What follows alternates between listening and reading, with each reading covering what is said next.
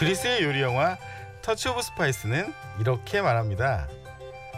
여행을 떠나는 사람은 나침판을 보고 집으로 돌아오는 사람은 거울을 본다.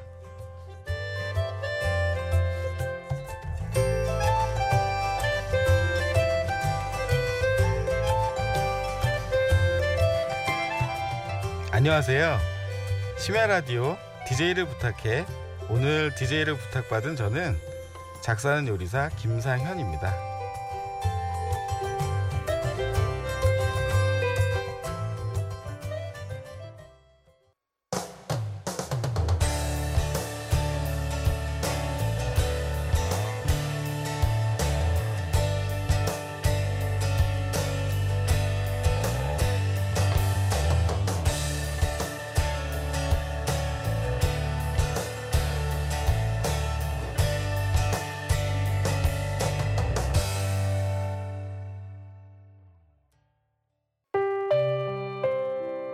잠 못 드는 밤 성시경입니다.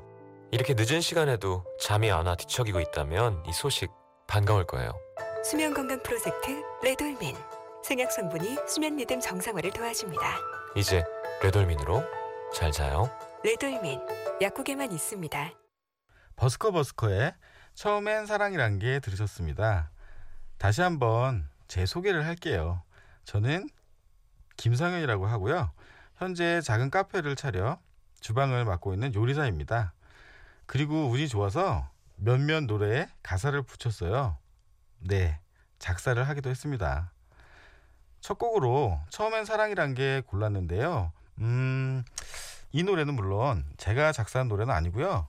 그냥 처음에 듣자마자 아, 이 노래는 딱 내 노래다 싶었던 그런 노래였습니다. 그리고 보면 우리나라엔 참 좋은 뮤지션들이 정말 많은 것 같아요. 뛰어난 작사가들도 참 많고요. 막상 제가 작사라는 걸 해보니까 사실 우리말이 가사 붙이기가 그렇게 쉬운 언어가 아니더라고요. 잘못 붙이면 엄청 손발이 막 오그라들고 좀 드라이하게 써본다고 하면 마치 군가처럼 딱딱해지고 그런데도 어쩜 이렇게나 좋은 가사들이 많은 건지 그래서 사실 저는 제 소개를 할 때 작사가라는 말을 하기가 참 쑥스러워서 사실은 잘 안 사용합니다. 저는 그냥 인맥으로 어쩌다 작사가 된 경우거든요. 운이 좋아서 히트곡도 몇 곡 생겼고요. 제 인맥이 누구냐고요? 바로 브라운 아이즈의 윤건 씨입니다. 윤건 씨랑은 전부터 알고 지냈는데요. 지인분들이랑 윤건 씨 작업실에 놀러 갔었을 때 윤건 씨가 노래만 한번 써보지 않겠냐고 슬쩍 저에게 이야기를 흘리시더라고요. 제가 그 기회를 꽉 붙들었습니다. 이렇게 해서 작사가로서의 삶은 새로운 삶을 살게 되었는데요. 그의 얘기는 또 나중에 조금 더 들려드리기로 하고요. 아, 노래 한 곡 듣고 오겠습니다. 윤건의 걷다. 하나 둘 셋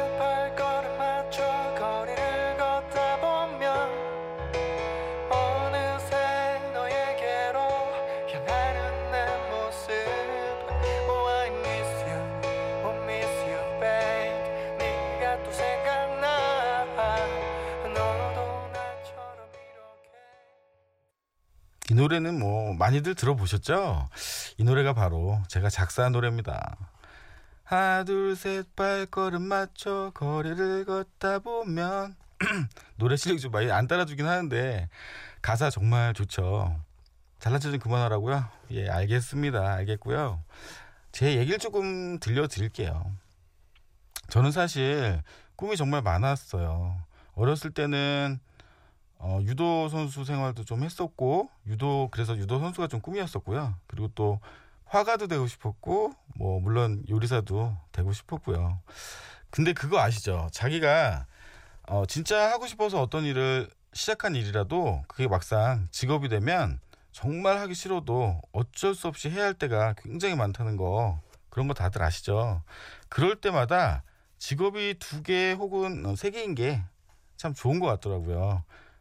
어, 여기서 스트레스를 만약에 이 직업에서 받으면 다른 거에서도 풀 수 있고 뭐 또 성질 나면 막 그냥 때려치울 수도 있고 그래서 어, 노래를 만든다는 요 작업 작사라는 요 작업이 어, 어, 요리사라는 직업을 갖고 있는 저희, 저에게 굉장히 그런 스트레스를 해소해 줄 수 있는 그런 역할을 해준 것 같아요. 사실 음, 요리사로 산다는 게 좀 짜증이 날 때가 굉장히 많거든요. 이게 아무래도 서비스업이잖아요. 그리고 제가 맨 처음에 차렸었던 식당이 그렇게 뭐 번듯하고 뭐 화려한 동네에 있는 그런 고급스러운 인테리어를 갖고 있는 그런 곳이 아니었어요. 좀 많이 초라했습니다. 막상 차려놓고 보니까 아 진짜 죽겠더라고요. 머릿속에서는 뭐 이미 제이미 올리버도 들어가 있고 고든 레니지도 들어가 있고 뭐 이런 스타 셰프들이 잔뜩 한 열대 명은 들어가 있는데 남들이 보기에는 뭐 밥집 아저씨 그 이상도 이하도 아닌 그런 상태. 어, 나름 배운 저로서는 정말 괴로웠습니다.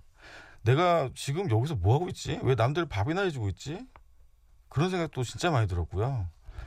아, 음, 그래도 지금까지 잘 참고 잘 견뎌왔네요.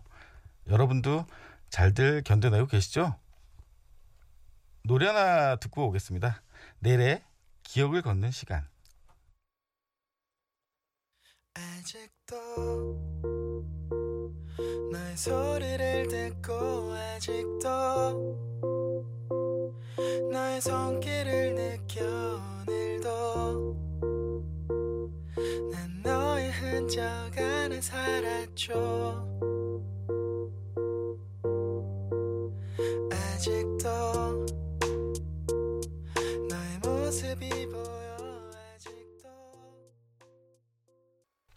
여러분은 지금 심야 라디오 DJ를 부탁해를 듣고 계시고요. 저는 작사하는 요리사 김상현입니다. 지금 듣고 오신 곡은 내래 기억을 걷는 시간이었습니다. 이 곡은 제가 정말 좋아하는 곡이에요. 어, 뭐 다들 잘 아시는 곡이긴 하겠지만 꼭 한번 들려드리고 싶었어요. 보통 가사를 쓸 때 남에게 말하듯이 쓰는 가사가 제일 좋은 가사라고 하거든요. 근데 그렇게 넋을 놓고 말하듯이 막 쓰다 보면 좀 뭔가 맹맹해지거든요. 그래서 처음 노래를 만들 때는 좀 낯선 단어들로 엣지를 주고 싶어 해요. 좀 있어 보이고 싶거든요. 근데 그렇게 엣지를 줘서 어, 막상 써가지고 가지고 가면 가수들이 아주 기겁을 합니다. 입에 가사가 하나도 안 붙는다고. 윤건 씨에게 처음에 제가 가사로 막 들이댔을 때도 역시 마찬가지였어요. 이게 뭐냐며. 그때마다 제가 정말 몹시도 부러워하면서 제 재능 없음을 정말로 한탄하며 듣고 또 듣고를 반복했던 곡이 바로 넬의 기억을 걷는 시간입니다. 이 곡은 어느 한 구절이 뭐 딱 너무 좋다 그런 것보다는 재료로 쓴 그 단어들 있잖아요. 그 단어들이 전혀 이렇게 낯설지가 않을까. 쉬운 단어들로 철학적인 가사를 쓴다는 게 정말 어려운 일이거든요. 근데 정말 이 곡 들을 때마다 여전히 정말 부럽습니다. 평범한 동네 시장의 재료로 한 번도 맛보지 못한 창의적인 요리를 만들어내는 특급 셰프랑 비슷한 것 같아요. 그 좋은 가사를 쓴다는 거는요. 그런 맛이 느껴지는 노래 두 곡 듣고 오겠습니다. 샘 스미스, I'm Not the Only One, 정인의 그 뻔한 말.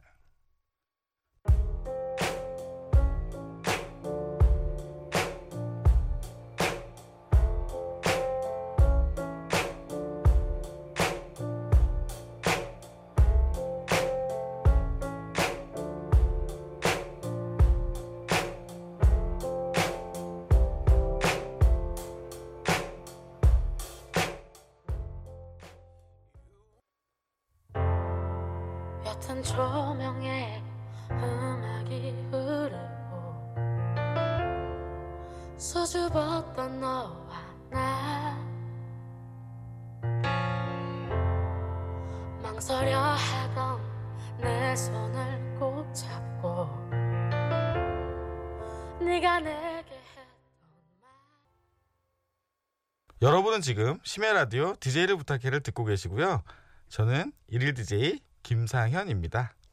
맛깔스러운 노래 두 곡, 샘 스미스의 I'm Not the Only One, 정인의 그 뻔한 말 듣고 오셨습니다. 앞에서도 말씀드렸다시피 저는 주로 어, 지금까지 윤건 씨와 많은 작업을 했어요. 어, 윤건 씨한테 정면으로 제가 대차게 한번 까인 노래가 있어요. 그 가사를 드렸더니 이게 뭐냐며 까였던 그런 노래. 바로 지금 들으신 정인 씨의 그 뻔한 말입니다. 이 곡은 정말 제 수준으로는 절대 어떻게 안 되는 곡이더라고요. 음, 그래서 결국 이 곡은 게리 씨가 작사를 하셨는데요. 어, 네가 어디 얼마나 잘 쓰나 보자. 막 그러면서 막 멀찌감치 저주를 막 퍼붓고 그랬었는데요. 아, 정말 끝이더라고요. 어떻게 저 복잡한 멜로디에 그 뻔한 말이라는 달랑 네 글자로 어떻게 모든 상황을 다 표현해내는 저런 가사를 붙일 수 있는 걸까요? 나는 막 뭐 그러니까 그런데도 그럴수록 막 그 별의별 네 글자짜리 부사 형용사만 잔뜩 널어놓고 있었거든요. 아 역시 프로는 프로구나. 괜히 최고의 래퍼가 아니구나. 진정 잘한다 너. 정말 인정하지 않을 수가 없었습니다. 그래서 지금도 윤건 씨가 이 곡은 게리 씨가 쓸 거야 이렇게 말하면 저는 그냥 깨끗하게 포기합니다. 항복입니다. 노래 한 곡 더 듣고 오실까요? 왁스의 그랬으면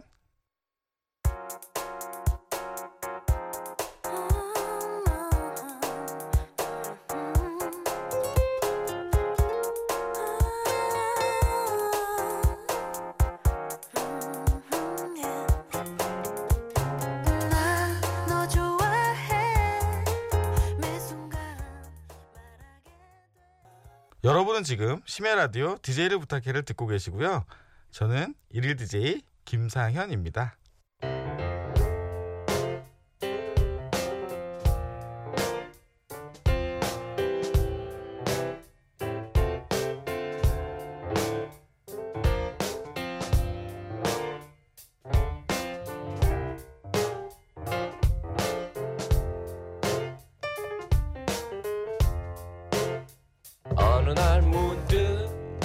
따뜻한 바람이 네가 보낸 걸까? 네 냄새가 나 참 향기롭다. 참 오랜만이다. 보고 싶다. DJ를 부탁해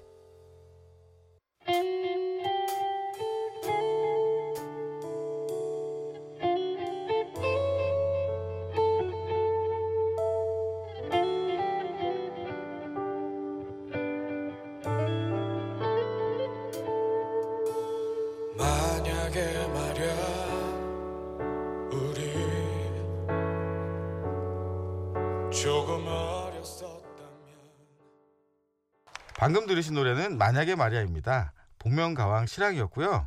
부른 가수는 화생방실 클레오파트라입니다. 정체는 아직 밝혀지지 않았습니다. 이번엔 어, 요리사로서 살아가는 얘기 좀 들려드릴게요. 요리사한테 제일 서운한 손님이 어떤 손님인지 혹시 아세요?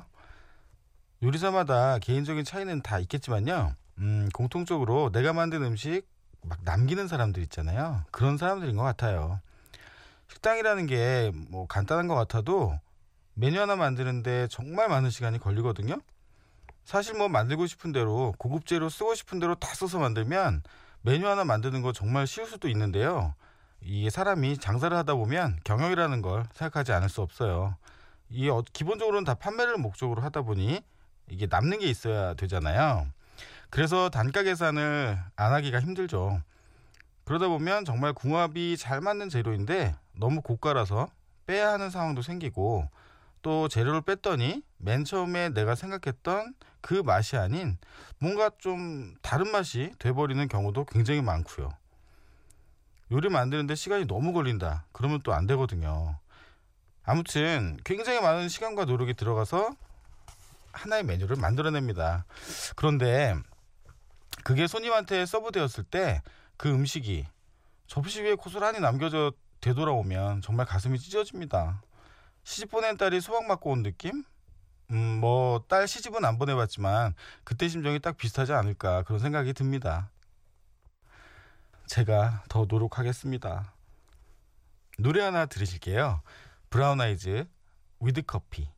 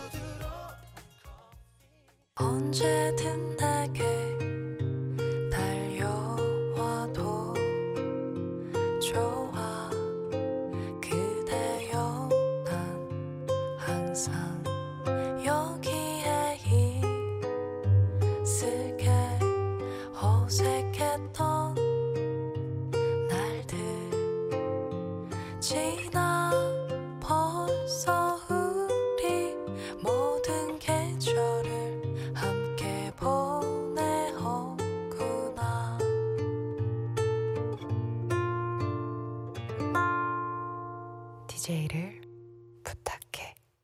요리에 있어서는 음료가 참 중요한데요.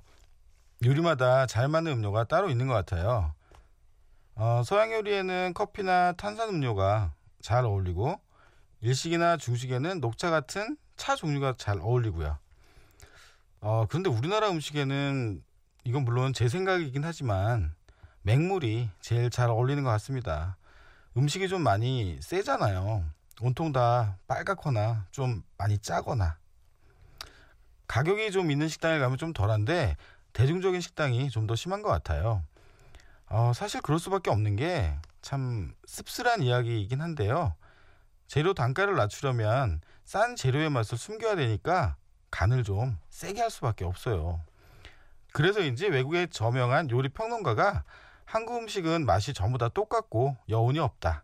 그래서 절대 고급 음식이 될 수 없다라고 쓴 글을 제가 읽은 적이 있는데요. 아, 뭔가 좀 욱하면서 아니라고 막 따지고 싶긴 한데 한편으론 그렇게 생각할 수도 있겠다 싶었습니다. 우리나라 대중 음식점에서 파는 음식들은 대체적으로 고춧가루나 고추장을 넣고 팍팍 묻히거나 볶거나 또 끓인 것들이 많잖아요. 맛을 느낄 새도 전혀 없이 너무 뜨거운 음식들도 많고요. 식당 밖 계속 먹으면 좀 피곤하다는 것도 이런 이런 데서 나오는 말인 것 같은데요. 이쯤에서 노래 한 곡 더 듣고 올까요? 밥 먹고 나서 마시는 시원한 냉수 같은 노래 다이시 댄스의 문라이즈 문셋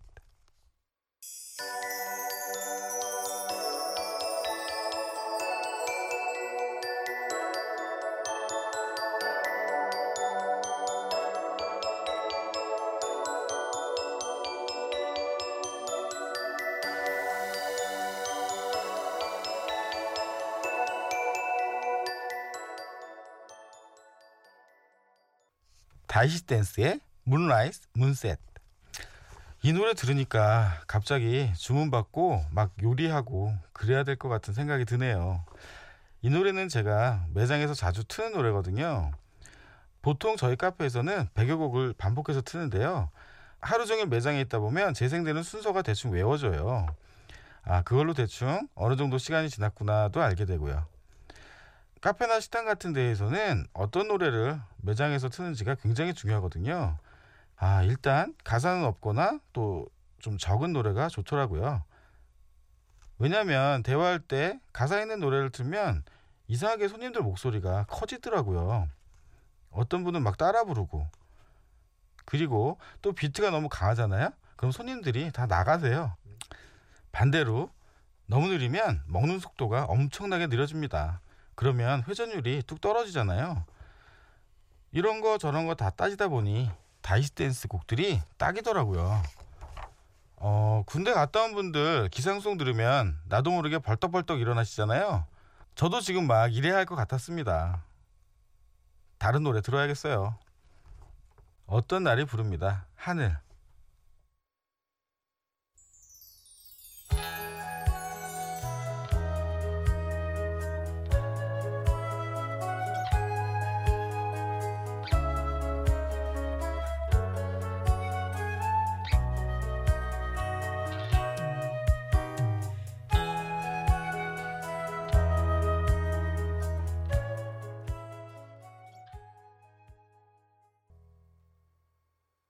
어떤 날에 하늘 듣고 오셨습니다. 이, 이 곡은 윤건 씨가 가장 좋아하는 곡이세요. 참 지금 들어도 참 좋네요. 한 시간이 음, 참 길 거라고 생각했는데요. 벌써 다 지나버렸어요. 음, 저는 나중에 어떤 한 계절에만 문을 여는 식당을 차리고 싶어요. 그 계절에 나오는 제철 재료로 음식을 만들어서 그 음식을 파는 그런 식당. 제가 생각하고 있는 계절은 바로 가을입니다. 가을 식당. 나중에 우리 제가 차린 가을 식당에서 다시 만날 수 있었으면 참 좋겠습니다. 마지막 노래는 윤건의 가을의 만남입니다. 지금까지 저는 작사하는 요리사 김상현이었고요. 여러분 덕분에 오늘 새벽 참 행복했습니다. 안녕히 계세요.